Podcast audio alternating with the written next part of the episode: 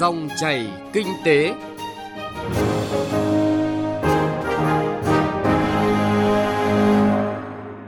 Xin chào quý vị và các bạn. Thưa quý vị và các bạn, từ cuối năm ngoái đến nay, những tác động của nền kinh tế cùng sự khó khăn của nhiều lĩnh vực ngành nghề đang khiến đơn hàng ở nhiều doanh nghiệp sụt giảm mạnh. Đặc biệt với hai ngành dệt may, da dày, sau những bước phục hồi ấn tượng trong năm ngoái, hai ngành này đang phải đối diện với nhiều khó khăn, dự báo xuất khẩu không được lạc quan bởi chịu tác động bất lợi của tình hình kinh tế thế giới. Chương trình dòng chảy kinh tế hôm nay, chúng tôi chuyển tới quý vị và các bạn chuyên đề thiếu hụt đơn hàng, doanh nghiệp dệt may da dày gặp khó với những phân tích, nhận định của các chuyên gia, đại diện doanh nghiệp về thực trạng và giải pháp vượt khó.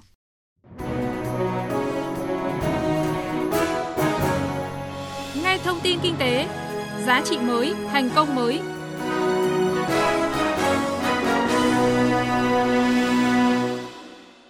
Thưa quý vị, dù đã hết quý 1 nhưng nhiều doanh nghiệp vẫn đang đối diện với những khó khăn do thiếu đơn hàng, đặc biệt là với những doanh nghiệp dệt may, da dày. Doanh nghiệp hai ngành này đang nỗ lực tìm kiếm các đơn hàng mới, triển khai linh hoạt các giải pháp để người lao động vẫn có việc làm và chờ đón những tín hiệu phục hồi của thị trường. Phóng viên Bá Toàn thông tin. Quý 1 năm 2023, trước tín hiệu xấu của thị trường, xuất khẩu giày dép các loại đạt hơn 4 tỷ đô la Mỹ, giảm khoảng 19%. Các thị trường xuất khẩu chính như Mỹ, Liên minh châu, Nhật Bản đều suy giảm do tình lạm phát và đặc biệt tồn kho khá lớn đối với mặt hàng thời trang. Nhiều doanh nghiệp cho biết trước đây thường có đơn hàng trước từ 1 đến 2 quý, song hiện nay các đơn hàng đã giảm khoảng 20 đến 30% so với năm trước. Bà Phan Thị Thanh Xuân, Phó Chủ tịch kiêm Tổng thư ký Hiệp hội Da dày túi xanh Việt Nam cho biết, dự kiến phải đến hết quý 2 năm nay tình hình mới có thể khả quan hơn. Bên cạnh đó, xuất khẩu da dày đang có những lợi thế từ các hiệp định thương mại tự do đã ký kết, song khó khăn thách thức mà doanh nghiệp đang phải đối diện chính là việc phát triển bền vững khi các hiệp định thương mại tự do bắt buộc doanh nghiệp phải tuân thủ các yêu cầu quy định về môi trường, lao động. Trong thời gian tới, theo bà Phan Thị Thanh Xuân, các doanh nghiệp sản xuất không nên tập trung một số thị trường mà cần đa dạng hóa thị trường từ nguồn cung cho đến các thị trường xuất khẩu. Từ cái quý tư năm 2022 ờ, thì những cái ngành xuất khẩu trong đó có ngành da dày cũng chịu tác động rất là lớn của thị trường ờ, thế giới và dự kiến là đến hết quý 2 năm 2023 thì tình hình may ra mới có thể có tín hiệu khả quan và điều này thì nó cũng tác động khá là lớn tới cái ờ, đơn hàng cũng như là lao động của ngành da dày thì ờ, chúng tôi cũng xác định đây là một trong những cái thách thức rất là lớn ờ, đối với ngành chúng tôi. Tuy nhiên thì các cái giải pháp mà chúng tôi đang hướng tới, đó là vấn đề chúng ta phải mở rộng, tìm kiếm thêm các cái thị trường mới và đặc biệt là chúng ta cố gắng tận dụng tốt các cái thị trường mà đã có cái hiệp định Ờ, Việt Nam ký kết thì đấy là một cái lợi thế và đặc biệt là cái sản phẩm giày dép Việt Nam của chúng ta cũng đã có một thương hiệu uh, Make in Việt Nam khá là tốt do đó mà uh, chúng ta cũng là một cái nước mà khá uy tín trong việc uh, sản xuất các cái dòng sản phẩm đặc biệt là giày thể thao uh, theo các cái uh, nhãn hàng lớn không chỉ doanh nghiệp ngành da giày, doanh nghiệp dệt may cũng đang gặp nhiều khó khăn về đơn hàng. Quý 1 năm nay, đơn hàng của Tổng công ty May 10 cũng giảm khoảng 10% so với cùng kỳ. Ông Thân Đức Việt, Tổng Giám đốc Tổng công ty May 10 thông tin, nhờ những giải pháp chủ động từ sớm nên mức độ sụt giảm đơn hàng của May 10 thấp hơn so với mặt bằng chung của toàn ngành. Tuy nhiên, doanh nghiệp vẫn phải chịu ảnh hưởng nặng nề từ nhiều phía như đơn hàng giảm, thiếu vốn, tiếp cận vốn khó khăn, lãi vay, chi phí nguyên vật liệu đầu vào tăng cao. Trong bối cảnh đó, May 10 tập trung cho công tác thương hiệu, định vị sản phẩm, thị trường và kiên trì định hướng sản xuất theo chuỗi. Mong muốn lớn nhất đối với tổng công ty May 10 của chúng tôi thì thứ nhất là những cái chính sách sớm đi vào thực thi để doanh nghiệp chúng tôi cũng phần nào là giảm được cái chi phí tài chính. Cái thứ hai nữa là về mặt chủ động của tổng công ty May 10 của chúng tôi, chúng tôi cũng đã tập trung khai thác tối đa chuỗi cung ứng trong nước thứ hai nữa là cũng nằm trong cái chuỗi cung ứng của Việt Nam như vậy thì trong dài hạn chúng tôi cũng đang mong muốn mở rộng hơn nữa và kêu gọi nhiều nhà đầu tư hơn nữa đầu tư vào cái chuỗi cung ứng như là sản xuất vải à, dệt nhuộm để mà chúng tôi có đáp ứng được cái xuất xứ để chúng tôi được hưởng cái ưu đãi thuế quan của cái hiệp định Quý 1 năm nay, ngành dệt may xuất khẩu giảm hơn 17% so với cùng kỳ năm ngoái. Đặc biệt, dự báo tổng cầu thế giới về dệt may tăng trưởng từ 2,5 đến 4%, mức thấp hơn rất nhiều so với các năm trước. Các thị trường xuất khẩu chính của dệt may Việt Nam có xu hướng giảm như thị trường Liên minh châu và Trung Quốc giảm khoảng 2 đến 4%. Thực tế trong quý vừa qua, nhu cầu về các mặt hàng sợi có cải thiện nhưng không đáng kể, lượng hàng tồn kho tại nhiều doanh nghiệp tăng cao. Đối với ngành may, tình hình sản xuất khá ảm đạm do thiếu đơn hàng, thậm chí bị dừng đơn hàng. nhiều doanh nghiệp may phải thay đổi cơ cấu sản phẩm, làm các mặt hàng không phải chủ đạo để có thể duy trì được hoạt động sản xuất. Dự báo trong quý 2 năm nay, ngành sợi vẫn chưa thể hồi phục, cầu thị trường vẫn còn thấp. Lượng hàng tồn kho sợi của thế giới vẫn ở mức cao và giá bông xuống thấp nên giá sợi khó có thể cải thiện trong ngắn hạn. Đối với ngành may, tình trạng thiếu đơn hàng, đơn hàng nhỏ lẻ, số lượng ít, đơn giá thấp vẫn sẽ kéo dài. Dự kiến các đơn hàng may mặc sẽ giảm khoảng 25 đến 30% so với cùng kỳ năm ngoái. Báo cáo tình lao động việc làm quý 1 năm 2023 được Tổng cục Thống kê vừa công bố cho thấy, trong quý 1, cả nước có đến 149.000 lao động bị mất việc tại các doanh nghiệp, trong đó tập trung đa số ở các lao động thuộc các ngành dệt may, da dày, sản xuất linh kiện và sản phẩm điện tử. Theo các chuyên gia, lực lượng lao động của ngành dệt may có xuống giảm vì tình trạng đơn hàng chưa được phục hồi và cạnh tranh gay gắt với các ngành công nghiệp khác. Điều này đòi hỏi các doanh nghiệp phải có chính sách phù hợp để giữ chân người lao động, duy trì hoạt động và hiệu quả sản xuất. Ông Lê Tiến Trường, Chủ tịch Hội đồng Quản trị Tập đoàn Dệt may Việt Nam Vinatech nhận định, đây thực sự là giai đoạn hết sức khó khăn đối với tất cả các doanh nghiệp dệt may. Tập đoàn Dệt may Việt Nam đã đề nghị mỗi đơn vị cần xây dựng nhiều kịch bản thị trường và có giải pháp với từng trường hợp. Đặc biệt, tăng cường giải pháp đối với các doanh nghiệp sợi nhằm duy trì sản xuất, giữ ổn định nguồn lao động, đảm bảo dòng tiền và chuẩn bị nguồn lực đón đầu khi thị trường có dấu hiệu hồi phục. Chúng tôi vẫn cứ xác định hai cái mục tiêu giữ lao động, lao động lành nghề và đảm bảo cái vị trí của mình trong chuỗi. Bởi vì muốn giữ được vị trí trong chuỗi thì nhiều khi có những đơn hàng không hiệu quả cũng phải làm. Làm thì giữ được vị trí còn đã thuê người khác rồi thì sau này quay lại cũng không dễ. Thứ hai là lao động lành nghề mà để nghỉ mất rồi thì sau này cũng không dễ. Trong bối cảnh khó khăn ở nhiều thị trường xuất khẩu, dệt may là sản phẩm của Việt Nam có kim ngạch xuất khẩu lần thứ hai trên thị trường Canada. Theo số liệu, kim ngạch hàng dệt may xuất khẩu của Việt Nam sang thị trường này năm 2021 đạt hơn 1 tỷ 200 triệu đô la Mỹ. Năm 2022, nhờ tận dụng tốt hiệp định đối tác toàn diện và tiến bộ xuyên Thái Bình Dương CPTPP, tổng kim ngạch xuất khẩu hàng dệt may của Việt Nam sang Canada đạt khoảng 1 tỷ 500 triệu đô la Mỹ. Bà Trần Thu Quỳnh, tham tán thương mại, trưởng thương vụ Việt Nam tại Canada, thông tin.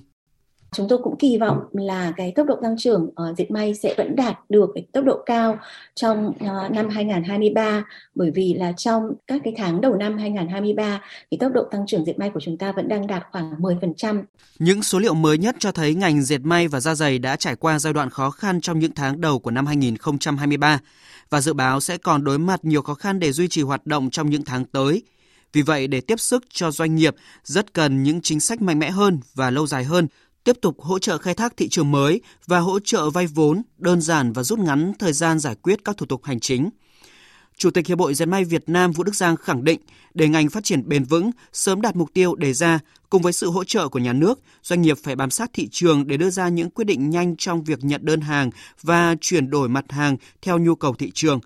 Đứng trước những cái thách thức của thị trường, sức mua toàn cầu giảm thì yếu tố tác động lớn nhất ở đây phải giữ được cái ổn định và phát triển của doanh nghiệp để giữ cái người lao động và giữ được cái thị trường và giữ được cái khách hàng. Đấy là cái mục tiêu số 1.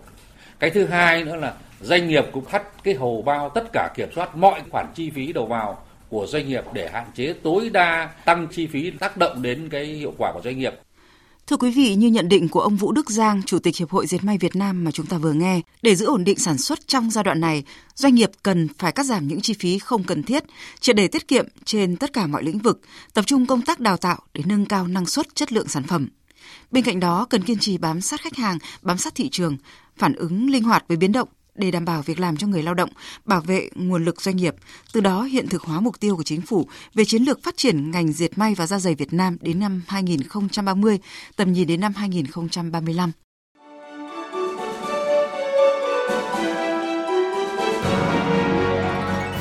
Dòng chảy kinh tế, dòng chảy cuộc sống.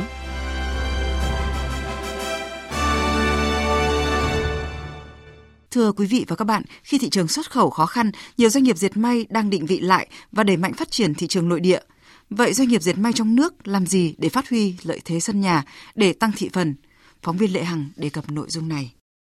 Năm 2022, công ty Việt Thắng Jean, một trong những doanh nghiệp dệt may xuất khẩu lớn của Việt Nam, giảm 30 đến 70% đơn hàng xuất khẩu sang thị trường Mỹ và châu Âu. Hiện nay, Việt Thắng Gin đang đẩy mạnh phát triển thị trường nội địa bằng cách bán hàng trực tiếp qua 20 cửa hàng trong cả nước và 6 sàn thương mại điện tử lớn tại Việt Nam. Ông Phạm Văn Việt, Tổng Giám đốc công ty Việt Thắng Gin cho biết,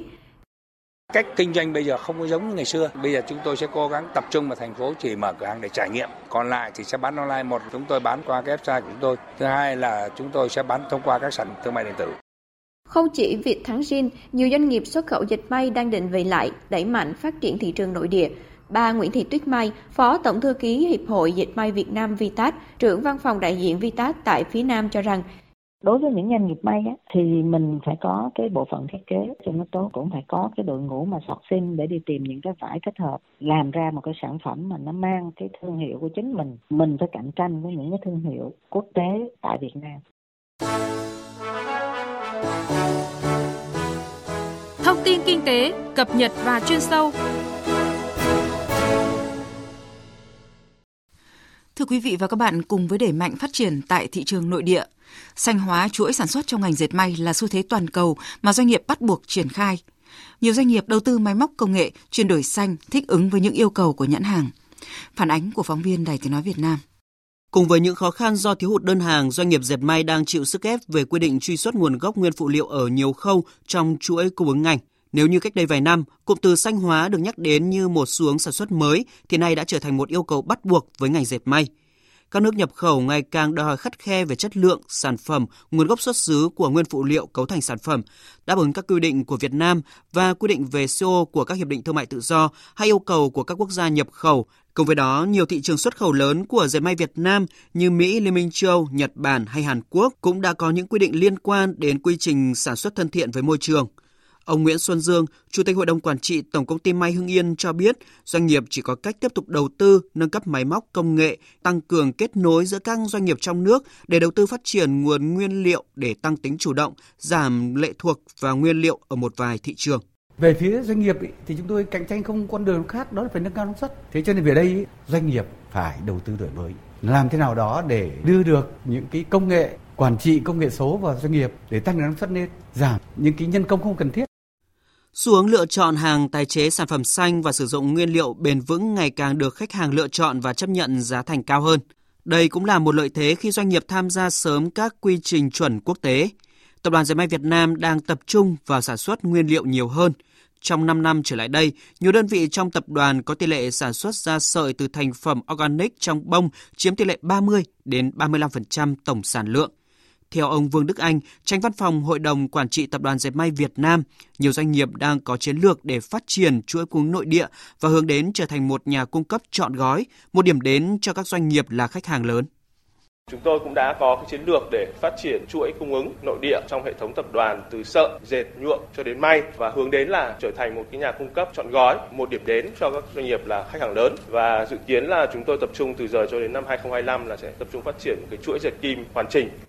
Ông Trương Văn Cẩm, Phó Chủ tịch kiêm Tổng thư ký Hiệp hội Dệt may Việt Nam cho biết, các quy chuẩn và đánh giá sự phát triển bền vững của doanh nghiệp ngày càng cao dựa trên mức độ tuân thủ của các doanh nghiệp về trách nhiệm đối với người lao động, môi trường, xã hội và người tiêu dùng toàn cầu trước khi các sản phẩm được đưa ra tiêu thụ trên thị trường. Tuy nhiên, các quy chuẩn này sẽ không cố định mà liên tục thay đổi, đòi hỏi các doanh nghiệp phải linh hoạt thích ứng. Các doanh nghiệp, vấn đề đầu tiên là chúng ta phải à, hiểu, nâng cao nhận thức thấy một cái sự cần thiết đây là vấn đề mà tất yếu cho cái sự phát triển. Bởi vì là nếu chúng ta không vào cuộc ngay từ bây giờ thì có thể chúng ta sẽ gặp rất nhiều khó khăn. Bởi vì chúng ta biết rằng là các cái thị trường xuất khẩu dệt may của Việt Nam ấy, hiện nay đặc biệt thị trường EU người ta đã đưa ra chiến lược mới về dệt may. À, đó là cái việc mà sản phẩm phải có vòng đời cao và có thể tái chế và thậm chí sản phẩm là phải đảm bảo một cái tỷ lệ tái chế nhất định có thể là tân trang rồi tái sử dụng để chống ờ, ô nhiễm môi trường và các doanh nghiệp nếu không vào cuộc ngay từ bây giờ thì có thể là sẽ chậm chân và sẽ gặp rất nhiều khó khăn. Thưa quý vị, chiến lược phát triển ngành dệt may da dày Việt Nam đến năm 2030, tầm nhìn đến năm 2035 đã cho thấy sự chuẩn bị kỹ càng cho sự phát triển dài hạn của ngành dệt may da dày Việt Nam. Chiến lược phát triển đã đề ra mục tiêu đẩy mạnh phát triển chuỗi giá trị và phát triển thị trường. Ngoài việc đáp ứng yêu cầu của các nhãn hàng, việc sử dụng nguồn nguyên liệu ít sử dụng carbon hơn, nguyên liệu sạch cũng hết sức quan trọng. Điều này cho thấy khát vọng hướng tới sự phát triển mạnh mẽ và bền vững cho ngành da giày dệt may Việt Nam trong giai đoạn mới. Tới đây, thời gian của dòng chảy kinh tế cũng đã hết. Chương trình do Bá Toàn và các phóng viên, kỹ thuật viên của Đài Tiếng Nói Việt Nam thực hiện. Cảm ơn quý vị đã đón nghe. Xin chào tạm biệt và hẹn gặp lại quý vị và các bạn.